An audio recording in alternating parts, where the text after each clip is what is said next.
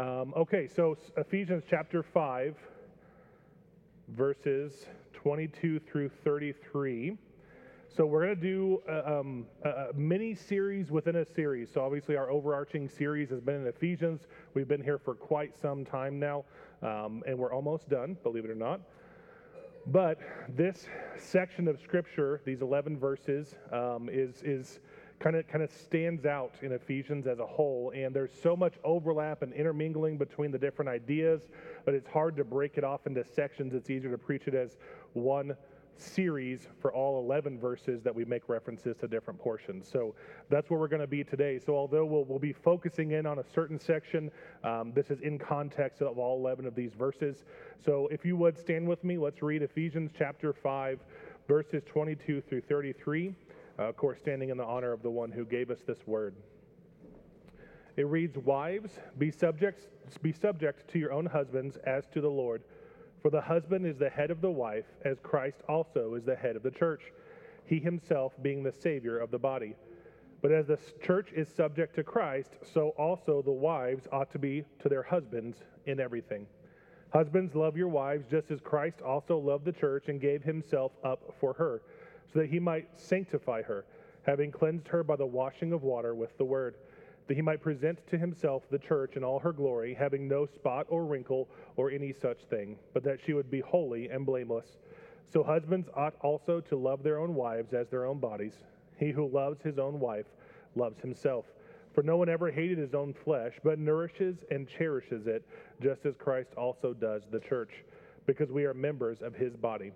For this reason, a man shall leave his father and mother and be joined to his wife, and the two shall become one flesh. This mystery is great, but I am speaking with reference to Christ and the church. Nevertheless, each individual among you also is to love his own wife, even as himself, and the wife must see to it that she respects her husband. This is the word of the Lord. Let's pray. Heavenly Father, thank you so much for the opportunity to come together as a body this morning and worship to you uh, praise and adoration. And I just thank you for the spirit that you have given us that helps us to sing praises um, that are worthy of your holiness uh, through his work in us. And I pray that we would be ready for this text today, um, as it is a challenging text. Um, it is something that um, really the church has taken for granted uh, recently in recent century. And I just pray that we will understand it as it was written, intended by the author through the inspiration of your Spirit, and that we would apply it to our lives. Um, and I pray, Lord, that you would remove from me any hindrances or distractions, any nerves, um, and that you would speak clearly, and the words that would be spoken would be honoring to you and edifying to the body. In your holy name I pray. Amen. All right, you can be seated. So, these 11 verses um, that we, we just read um, are so very full of many important things that are applicable to us today, uh, very important ideas of, of uh, what is arguably the, the, the, most important relationship physically on this earth outside of our salvation.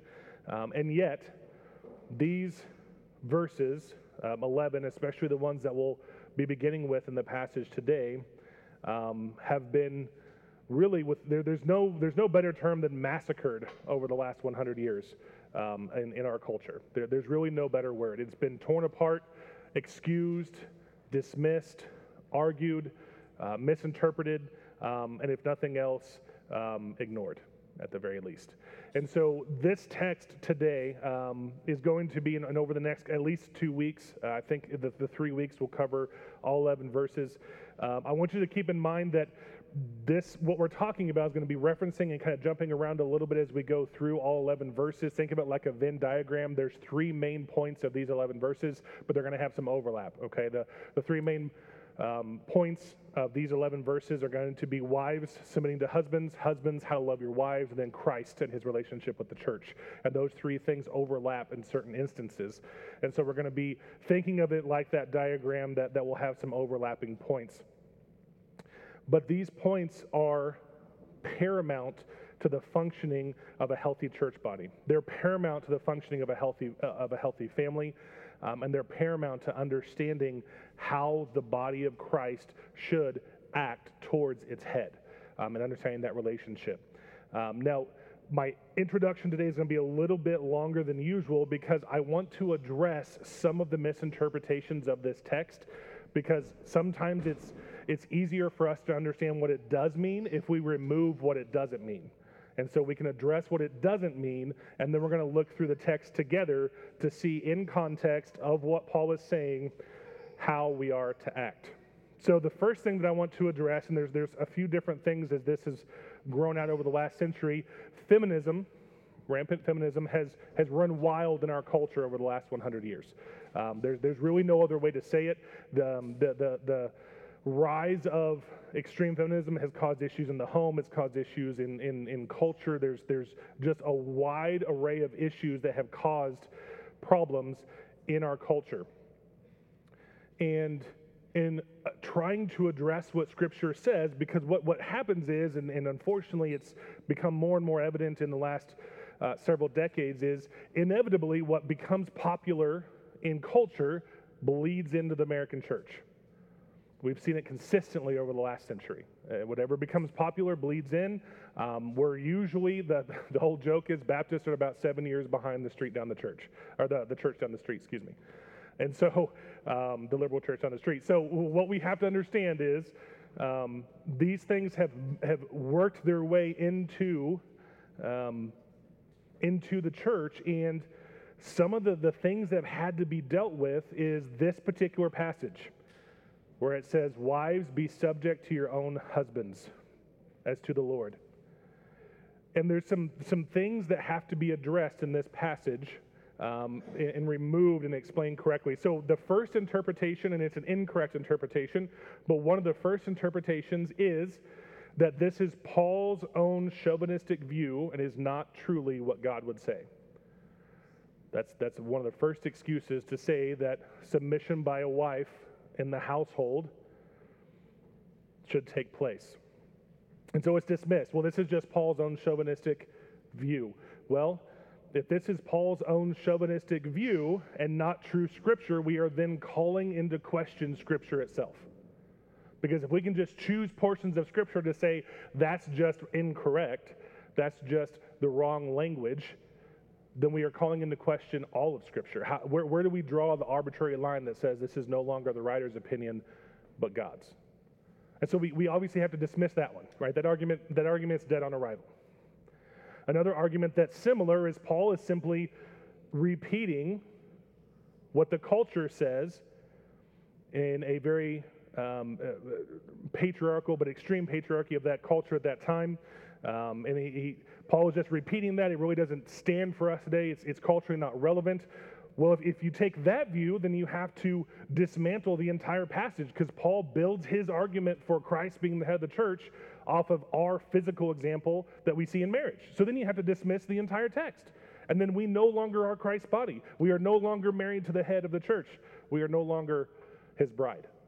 Well, we can't do that because we'll lose the entire context. And then we lose all the other context that Paul is talking about this same thing in Titus, uh, in Galatians, in, um, oh, my brain, Colossians. There we go. Found it. And so when we, when we think through that particular argument, we have to dismiss that one. And the last one that is most prevalent, most prevalent, is that God's command here can't truly mean wives be subject or submit to your own husbands because that means that woman is inferior in value to man.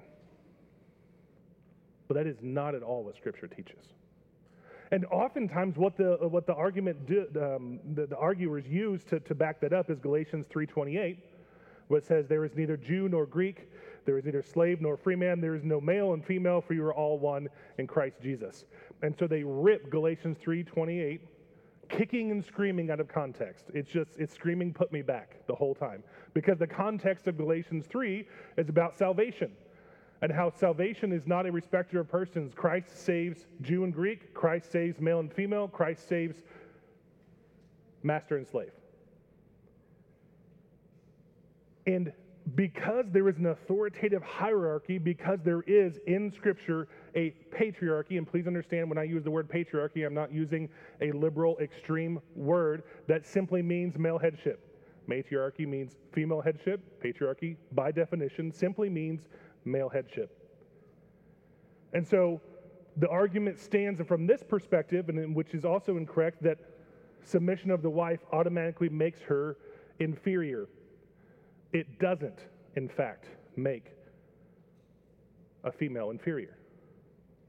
No more than being vice president makes the vice president humanly inferior or of less value than the president. It's just a different authoritative position. There is no intrinsic loss of value in submitting to a hierarchical framework. It's simply the position that God, as the creator of the universe, has positioned the marriage to be in. So we cannot take a passage kicking and screaming out of context to try to apply it here when it doesn't fit, not to mention throughout all of Christ's life and throughout uh, his life on earth and throughout Paul's writings, we see, culturally speaking of that day, an elevation of women's value compared to the culture of the day. So the argument, again, is dead on arrival.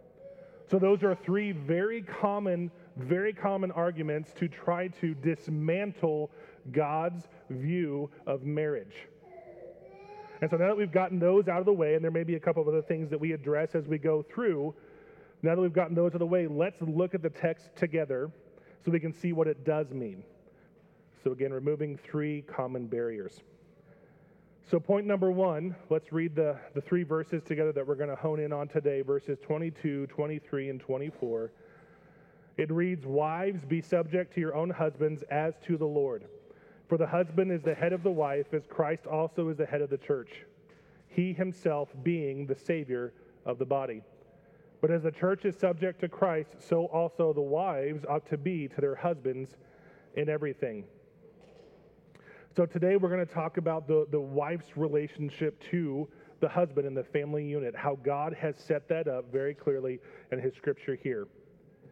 Now, there are, there are some interpretations that um, would actually bring verse 21. I talked about this a little bit last week, but if you look at verse 21 and then into verse 22, in the original language, the last verse of the last paragraph, which ends in verse 21, and it says, and being subject to one another in the fear of Christ, is a completely different paragraph in the original language. There's a period and everything, which is very, very it makes a point in Greek if they put a period because they didn't have to. The way the, the, the sentences are structured, you didn't necessarily have to have that. So it is a completely different. So Paul is giving us an umbrella at the end of last paragraph, introducing the topic of his next paragraph, which is what you do when you write a paper, is it not, or a letter? You, you give a hint at what you're going to talk about next. So, verse 21, and being subject to one another in their fear of Christ, is an umbrella for the household code that he is now going to go into. So, now he's going to start with wives and husbands, then he's going to talk about children and parents, and then he's going to talk about slaves and masters, which is the household of the common house in that day. And so, coming into here, we see first, the first thing that we want to do is look at verse 22 Wives, be subject to your own husbands as to the Lord. You may have uh, a translation that says, Submit to your own husbands as to the Lord. And the first thing we have to do is identify what does subjection or submission means. What does subjection or submission mean? Because in order for us to understand how wives are to act in a marriage, we have to understand what the words are saying. And based on the wording difference, if you look later on the chapter and, and also in the chapter six, you'll see that it actually says, Children, obey your parents, slaves, obey your master. But here it says, Submit. It's a different idea. It's not the idea of blind, blatant obedience, it's the idea of submission respectfully to the decision of the one in authority. It's the idea of partnership, the idea that the husband seeks the wife's wisdom, seeks the wife's advice. They, they make a decision together, but ultimately, the responsibility for guiding the family, the responsibility ultimately for the decision making in the household falls on the shoulders of the husband. And the submission to that, the respectful submission to that, is the wife's duty. So God has set up duties in the household that He created. Husbands, which we're going to see over the next couple of weeks, are to lead and love and respect and glorify. And there's understandably a larger weight on the head, on the leader, and wives are to submit respectfully to them.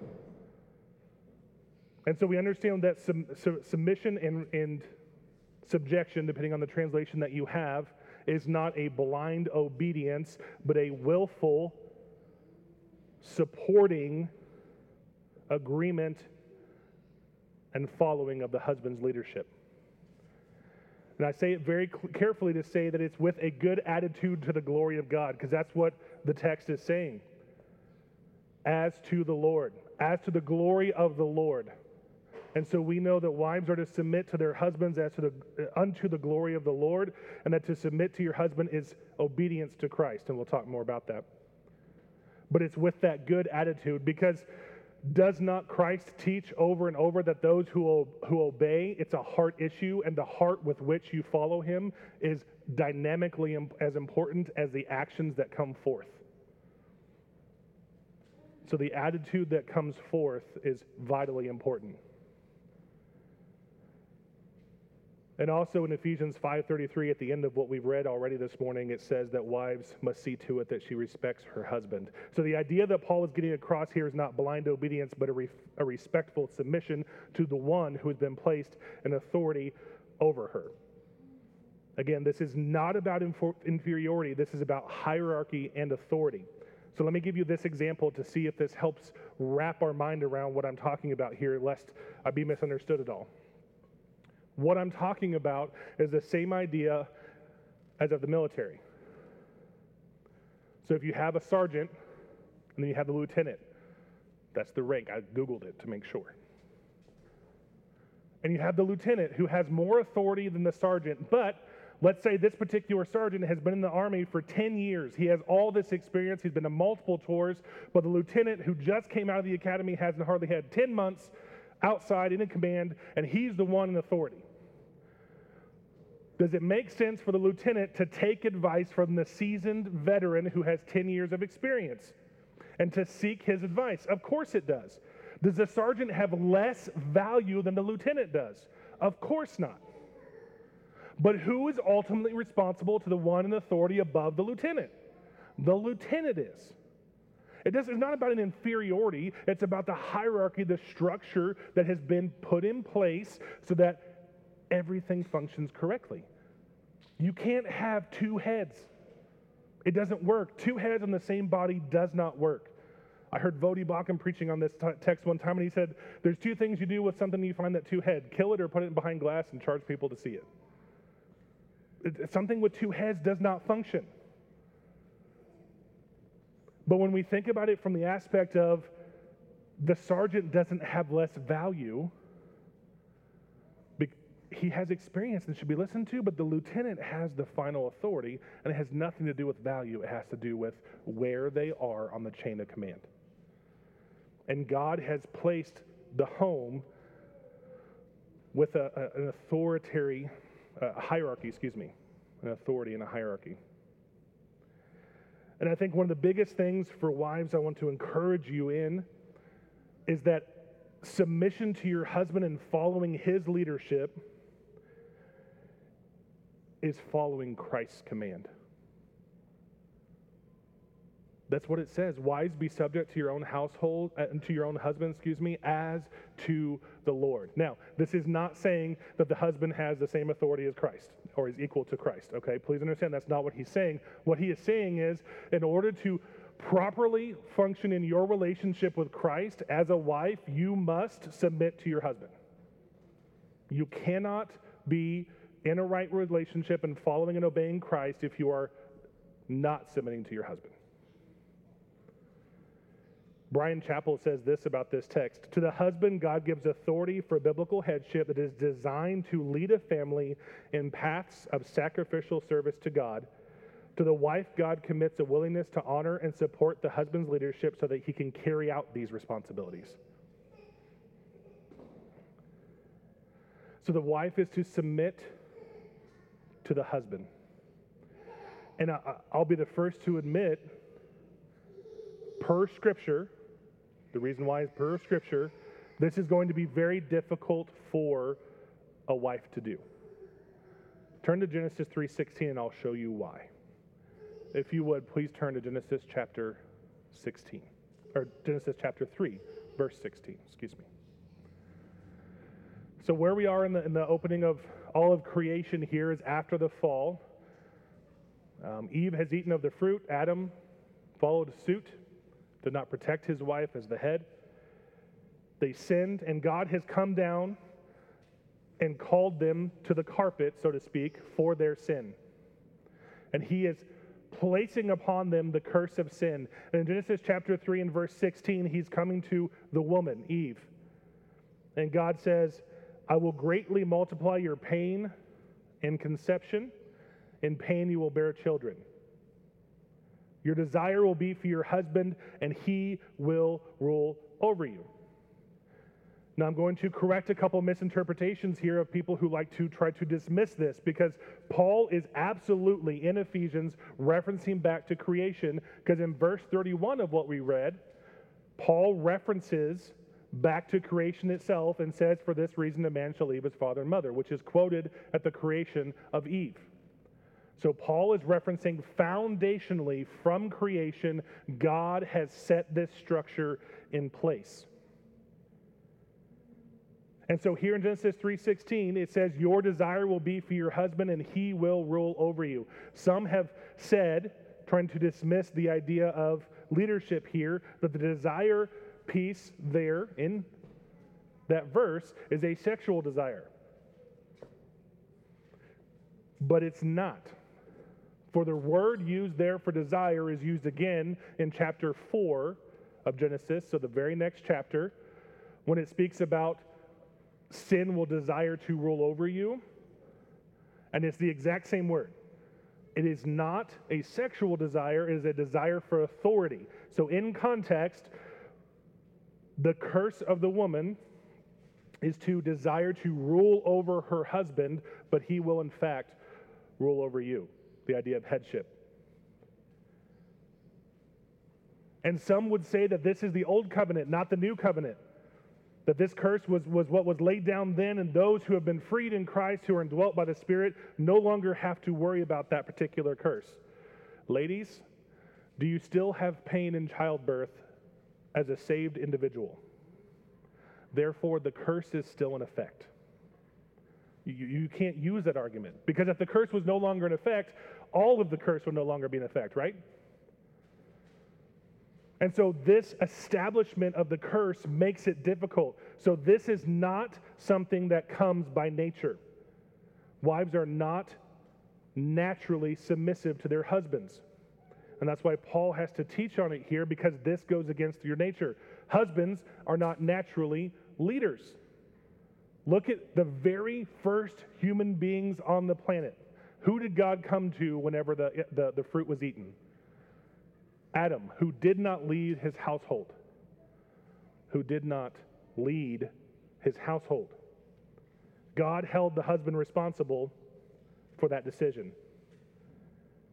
But when I talk about it being unnatural, that means it takes Christ indwelling and working in the wife to be submissive to her husband, and it takes Christ indwelling the husband to teach him how to desire to lead his family in a way that honors God for this whole thing to work out. Because only in our, in our position in Christ, only against what we are naturally prone to do in our sin, can a successful marriage be wrought. And this isn't about the rights of each, each individual. Paul didn't write this so that the husband would be able to point to the wife and go, You have to submit to me. And he didn't write this so the wife could look to the husband and say, You're not leading the way I think you should lead. This is so that each individual, in relation to Christ, knows how they are to act towards those horizontally around them. It's about the responsibility of the person that is being spoken about, not so the opposite party can have something to throw in their face. So ultimately, what, what comes down to is if you are not submitting and obeying God, or excuse me, submitting to your husband, you are not uh, submitting and obeying God. Let me try that again. If you are not submitting to your husband, you are not submitting to and obeying God. It is the obedience to Christ that drives subjection and submission to the husband. And there are outcomes to this. There are good outcomes to this. There are also negative consequences. I want to address a couple of those. The first good outcome for a wife that submits to her husband's leadership is glory to Christ, which is the very existence of the believer. That's number one glory to Christ.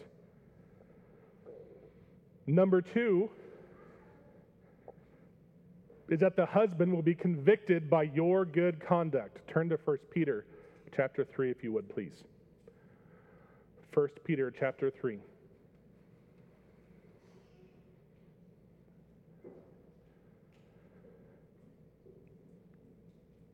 Peter's addressing here the household codes as well.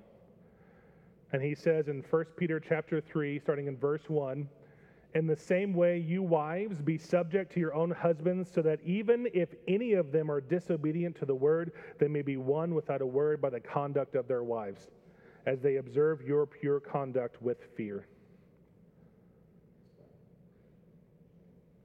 Wives can actually be used by God in proper submission to the husband to teach the husband, to convict the husband, and to bring him into right conduct himself by her own conduct. And there's two things we need to apply from this. Number one, husbands, do your job. Number one, husbands, do your job so that she doesn't have to be used by God to convict you. Number two, wives, there is no excuse outside of blatant request to sin that you have to not submit to your husband. That doesn't mean you get to point and go, hey, he's not, you know what, I missed family worship last week, so I have a day that I don't have to listen to him. Or he's not leading me in a way that I need to be led. That is not what the text says. Now, men, lead correctly. But the text specifically says, in the same way, you wives be subject to your own husbands, so that even if any of them are disobedient to the word, they may be won. So the assumption here is that they are being disobedient to the word, and yet wives are still to submit and to be in subjection to their husbands. And that God would glorify himself in bringing the husband back into right relationship with him because his job is to lead, and we'll see how in the coming text, next coming weeks. But his job is to lead to bring glory to God, and the wife's job is to submit to his leadership to bring glory to God. And in unison, as one human, we then are working as believers, solidly looking to Christ to glorify him in all that we do. And that's the function of the family. And that's how it was done. That's how it was created in Genesis. This is where it should be. The third thing that this does also for wives a good consequence of this is that this is a prime example of submission exemplified for the children of your household so that they can see how they would then submit to authorities in their own life, namely Christ. So, this is an example of submitting to the command of Christ in your own life so that they can see it lived out by those who are their parents. And there are some consequences of not submitting. Of course, number one, disobedience to Christ, as we see from the text. But also in Titus 2, verse 5, Titus in chapter 2, verse 5, it says, speaking to young ladies, uh, if, you're, if you've haven't had an opportunity to read chapter 2, verse, uh, verses 1 through, I think, 8 in Titus 2, um, it's speaking to ladies and, and how to practically live out the Christian life as a, as a woman. It says in verse 5, however, to be sensible, pure, workers at home, kind, being subject to their own husbands, so that the word of God will not be slandered. And so, disobedience to Christ and not submitting to your husband does, in fact, slander the very word of God. And number three, Proverbs 14 1 want to write this down. Another negative consequence is that it will cause your home to be torn down instead of built up. Proverbs 14:1 says, "The wise woman builds her house, but the woman of folly tears it down with her own hands." Not submitting to the leadership of the husband does in fact cause issues in the home. R.C. Sproul recaps the, some information on this particular verse um, in a way that I just I couldn't muster myself, and so I'm going to read this this short paragraph to you because I think it really drives home what this first verse is saying. When the Bible says that the husband is to be the head of the home and that the wife is to be in submission to her husband, it does not give the man a license to tyranny. It does not mean that the man is never to consult with his wife or to lean upon her wisdom and take seriously her commands and her judgment. When Adam was created with dominion over the earth, Eve ruled over the earth with him as his helpmate, not as his servant. In a sense, God made Adam king over the creation and gave Eve to him as his queen, not as his slave girl. There is all the difference in the world between a queen and a slave girl. That is much more eloquent than I could have come up with. So that's what I want us to understand in this first verse. Wives are to be subject to their husbands as to the Lord, for this is how he created the family dynamic to work. And so the application has been interwoven throughout this point that we've talked about so far, but it boils down to the husband has been given the responsibility by God to lead, and the, the wife has been given the responsibility by God to follow as queen. As queen. It's a fantastic relationship that we see established by our God. Verse number two, or point number two, excuse me, we'll be looking at verse 23. But point number two says a head of the church and a head of the home. So if you have notes, it's a, a head of the church and a head of the home. Verse 23 of Ephesians chapter 5 reads For the husband is the head of the wife, as Christ also is the head of the church, he himself being the Savior of the body. So let's first define headship. Headship is defined as conveying the sense of taking responsibility for which that for that which God commits to one's care. Headship conveys the sense of taking responsibility for that which God commits to one's care. And so we see that played out in, in both the headship of Christ and the headship of the husband. And so this is implicitly authoritative in wording. And I want to make sure I'm, I'm being very clear on this. God has created a patriarchy in the home. It simply means that man is the head of the household. I'm not adding on all the extra baggage or words of the liberals today or, or the, the culture today.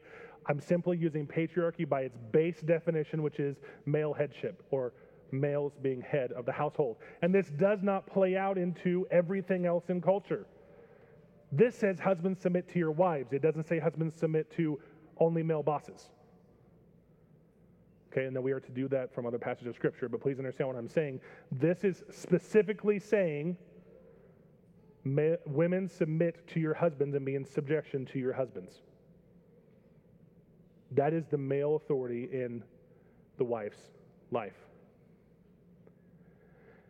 And we understand what headship means because some have tried to define headship differently and to, to take with it the idea that it's, it's, it's not what it means as far as authority. All the, the, the basic argument against this, these three verses is the removal of authority of the man, of the husband. That, that's, that, that's really where every argument against this passage boils down. But if we take this idea of head and remove the authority of it, we completely wreck Paul's own argument in this book in chapter 1. Ephesians chapter 1, verse 22 and 23 says, And he puts all things in subjection under his feet, speaking about Christ, and gave him as head over all things to the church, which is his body, the fullness of him who fills all in all. So if you remove the idea of authority from head here in Ephesians 5, you have to remove the idea of authority in Ephesians 1, and the church no longer has a head. No longer has a leader. There's no one in authority over it. And that is absolutely not what Paul's intention is. And if that's not sufficient enough argument, if you look back at Genesis chapter 2 and verse 18 and following, you see the creation of humans.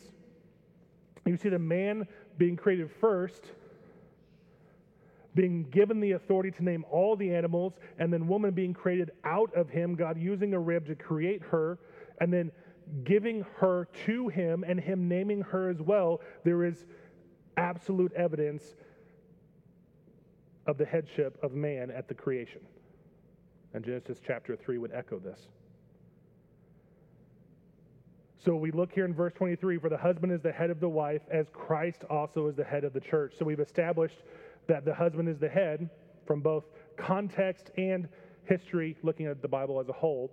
But then we get the beauty, we get to revel in the beauty of the second part of this verse. As Christ also is the head of the church, he himself being the Savior of the body. Think back to when I gave you the definition of headship that it conveys the sense of retaking responsibility for that which God commits to one's care. And then you think about what Christ was given to do as his job as part of the Trinity and the, the economy of the Trinity, the outworking of what the Trinity does in salvation. He was given the task of taking the elect that the Father gave him, taking care of them, redeeming them, that we're going to see later on in these 11 verses, redeeming them by his own shed blood and giving them back to the Father in a better position than they were when the Father elected them. And so when we think about Paul using that comparison for the husband, that is a wildly large responsibility for the husband to have. Because if Christ, if Paul points to Christ as his headship of taking his responsibility and caring for them and taking responsibility for the care of his wife and the care of his family in like manner with Christ as the example, we are to do the same, men. In submission to Christ, we submit to Christ, who is our authority. Do you see how the authority works? We are submitting to Christ as the authority, and then we are to take his example and we are to care for the one upon which we have authority, namely our wife, in the like manner of what Christ did. Christ served, Christ led, Christ taught. And if I'm not careful, I'm going to preach next week's sermon right now. Because, men, we have a responsibility. And so when we see what Christ has done for us as a church, because remember, Ephesians is written to us as a church. And so we need to understand as his body that he is the head of our church because he saved us. He himself being the Savior of the body. Our Savior is our head who presents us back to the Father in a beautiful, redeemed glory and he is our head. How beautiful is that? How beautiful is that? Who, is that is who we get to submit to. Because the sacrifice that Christ made calls us as husbands to make the sacrifice for our wives. But there is an authority there that wives, by this passage, are called to submit and subjection, subject themselves to, contrary to their own nature. Do you see how Paul is making his argument here? And so our application here is without the sacrifice of Christ, the church would not exist. Without his headship, the church would wander. Without a head, the body does what? Anybody ever seen a chicken with its head cut off? Anybody ever harvested chicken?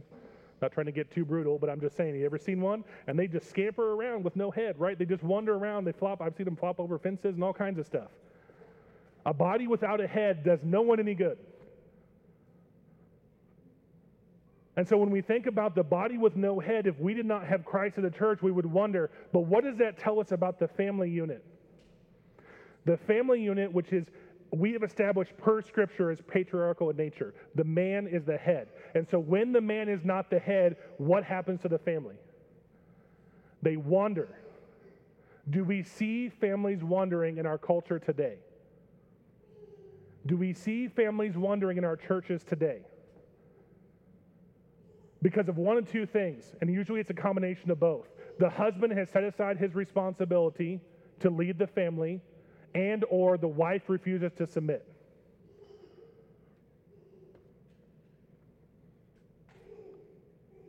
So, this idea of headship we should embrace as a church and understand that Christ sacrificed himself, the most beautiful sacrifice, the love that we see from that. And then we, as husband and wife, take that example of both headship and submission and apply that to our marriages. Point number three, and I promise I'm getting close here. Subject in everything. Point number three is subject in everything. Verse 24. It says, But as the church is subject to Christ, so also the wives ought to be to their husbands in everything.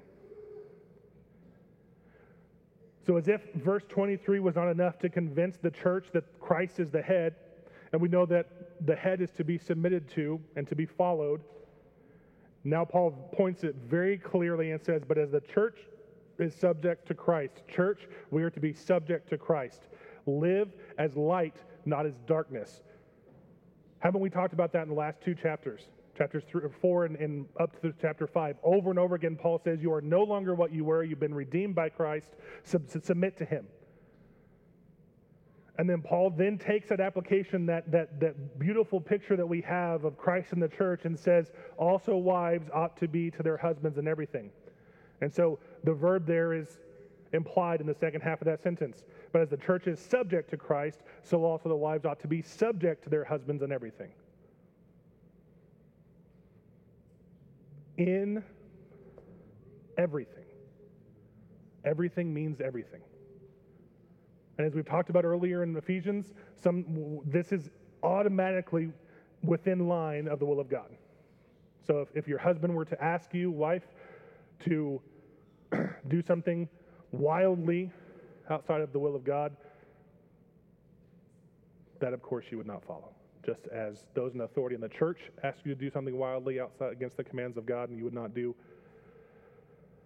But what this does mean is you are to submit to the husband in everything, even when you disagree. Even when you disagree. And there are going to be times, as almost 15 years of, being together, 14 years of marriage, there will be times the husband and wife disagrees. Amen. Any married people in here, amen. Okay? But what Scripture says is that wives are to submit to the one that God has placed responsibility on for leading the family. Guess who has who he has to answer if he messes up? Who does he have to answer to? God. We as husbands have to answer to God when we mess up. And the implication here is that if wives are submitting to their husbands, they are doing what God has asked them to do, regardless if the husband makes a bad decision. Do you follow? Who gets in trouble, the lieutenant or the sergeant, when there's a call made that was a bad battle call? The lieutenant. The sergeant doesn't get in trouble. That's not where the authority falls. The lieutenant is the one held responsible for the bad battle decision. The husband is held responsible. The wife is to submit joyfully in a good attitude to what the husband decides to do because that is what Scripture has called her to do. We, men are to lead, wives, husbands are to lead, wives are to follow and submit. That is clearly what Scripture teaches. And it's not just here. So, lest you think Paul had this one crazy idea in these 11 verses to do all these things and teach about marriage, it's in 1 Corinthians, Colossians, 1 Timothy, Titus 2, 1 Peter 3, and other places too. In a narrative fashion, you can see the example.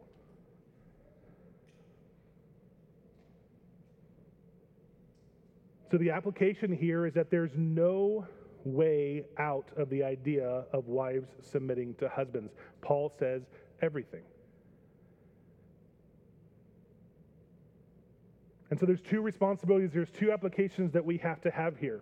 Husbands, you better make sure you know what you're doing. Now, that's a big responsibility, but that's the responsibility we've been given. Seek the Lord's face, be in the Word, be a step ahead of what everyone else says. Work hard. Lead your family. It's your responsibility.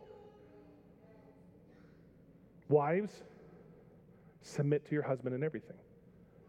Again, there's, there's, as we said earlier, as I said earlier, there is not a caveat listed here that says you submit to your husbands unless.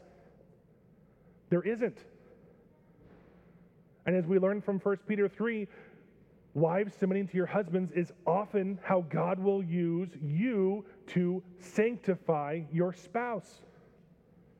And in a true loving husband and wife, wife relationship, when it's powered and supported and foundationally on the gospel, you put yourself in the back and you put your others in front of you, right? So, what is the greatest commandment? You guys have heard me talk about this several times throughout preaching Ephesians. The greatest commandment is to love the Lord your God with all your heart, soul, mind, and strength, and to love your neighbor as yourself. That's foundationally what we are to do as followers of Christ. Who is your closest neighbor? Married folks? Your spouse. That is your closest neighbor, which means you should be in the back seat. And you should care more about sanctifying your spouse. Husbands should care more about leading her, leading the wife, and sanctifying um, life and life that would sanctify her. And wives should be worried about sanctifying their husbands, which, according to 1 Peter 3 1, is by submitting, even when you don't like it. It's in everything, submitting in everything. So I want us to understand that in this text, there are two ways that we look at submission here the church in submission to Christ as our Savior, as the one who has saved us. He is the head of our body. And in so, being the head of our body, and we as members of that body, husbands and wives, as being members of that body, then have a role to play in submitting to Him by living out and, and, and, and following His command in our specific roles all day, every day. So we glorify Christ as a church in submission to Him by husbands leading and wives submitting in the marriage relationship. Do you see how that builds out? And so that's, that's our focus. That's our application today that we must, as a church, live out. So as I conclude, Christ gave himself for the church and the, man, the marriage of a man and woman is a shadow of that. Christ and the church is the substance, man and woman is the shadow of that. And we'll be talking more about that over the next couple of weeks. But it is a gracious gift of God that in the foundational relationship of all human existence, He gave us a picture of Himself. The, the, the marriage relationship is a picture of Christ, and He, he created that, Christ in the church, He created that picture at the very foundation of time. Do you think God planned to redeem His people and to establish His church? Yes, He gave us that picture at the foundation of humanity. And so we have the, the joy and the privilege of looking at that and looking at ourselves and going, okay, this is how this is supposed to work. So we have an example to follow because marriage is the single hardest relationship that you will have on this planet. God took two sinners and put them together in close quarters 24 hours a day. That is a recipe for disaster. But God.